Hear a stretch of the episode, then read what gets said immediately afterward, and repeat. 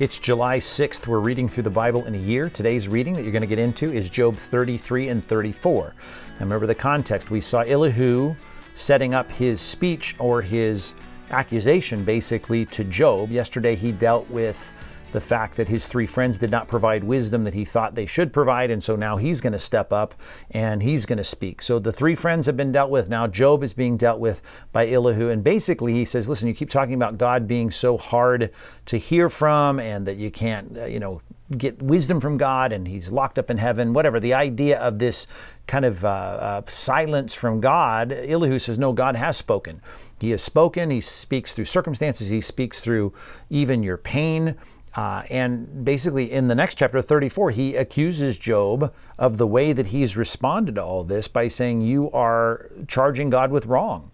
And so Elihu charges Job with wrong by charging God with wrong and basically steps up to defend God, uh, perhaps in a better way than the three friends did. And yet it is harsh, right? There is a harsh tone to all of this. And uh, it is interesting to see how some of the same truths and some of the same arguments are employed.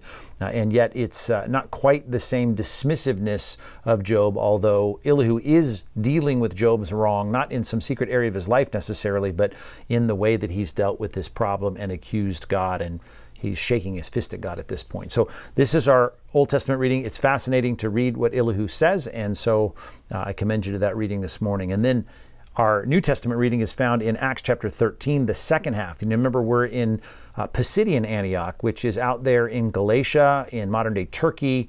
And uh, this is not the Antioch where they left on their first missionary journey. They went through Cyprus, they sailed through the Mediterranean, and now they're here. And Paul is preaching in the synagogue on the Sabbath, and he's reasoning with them from the scriptures and appealing to them to put their trust in Christ. And you'll see this as a pivotal chapter in the book as the Jews get jealous, as there's the following between Sabbaths, between the Saturdays, there is a statement that the whole city has now come to hear the Apostle Paul preach, and he's getting this crowd together, and the leaders of the synagogue and the Jews in the town, they are jealous of the kind of, of crowds that are forming to hear Paul preach. So Paul basically says, listen, if you count yourself unworthy of the gospel, then we are turning to the Gentiles. And that's a statement, as I said, in a pivotal chapter where Saul, it starts out, we are calling him Saul in the beginning of chapter 13. Now he's called Paul, and that, uh, that real resignation to bringing the gospel to the Gentiles starts a whole new section of the book. And the focus goes from Peter now. We'll see that transition a little bit more in chapter 15.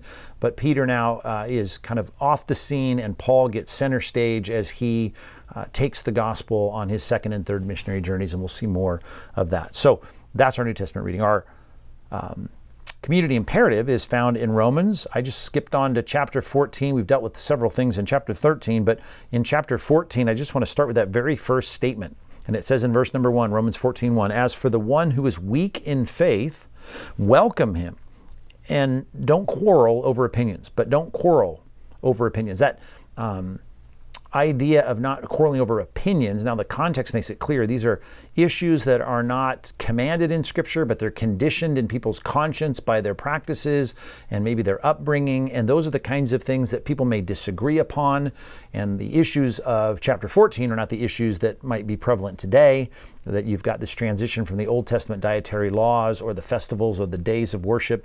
Uh, those things contain the Levitical law. Uh, that's not the conditioning of our conscience or upbringing today, but it might be things, uh, at least in the last generation, like, I don't know, cards or going to the movies or whatever it might be, these kinds of, of cultural taboos that people have been raised with. And those are secondary issues of those who are, as it's put in this context, weak in their faith. Their conscience is wounded by activities that are not necessarily or in and of themselves sinful. So he says, don't quarrel over those things. So I put it this way. Uh, because I've used this phrase many times in preaching through this passage or dealing with this uh, from the pulpit, but I'll, I'll put it in these terms gray areas. I say this don't quarrel over gray areas. There's our community imperative of the day. Don't quarrel, don't argue, don't dispute one another over the gray areas, okay? People can hold their own convictions about certain things. They do not need to take those convictions and uh, press them upon others. Now, there are some standards in culture that, for instance, in leadership in the church, and I should quickly explain that. There are things we say, well, we're not just we're not going to do those things, not because we think they're inherently sinful, but because there's enough cultural baggage that associates those things with wrong, and that's where this chapter ends up going. I mean, out of love for my brother, I am willing to forego my liberties for the sake of their conscience. Now, that's very different than disputing over these gray areas, over these secondary uh, issues that are not clearly defined in Scripture. So, if you're debating over things that are not the essential direct commands of Scripture, I would just encourage you, whatever it might be in your life with your small group or your fellow believers in our church or in your church, if you're listening from outside of our church, I would say don't dispute, don't quarrel, do not quarrel or argue over gray areas. There's your community imperative for, community imperative for today, and we will be back tomorrow, Lord willing, as we continue reading through the Bible.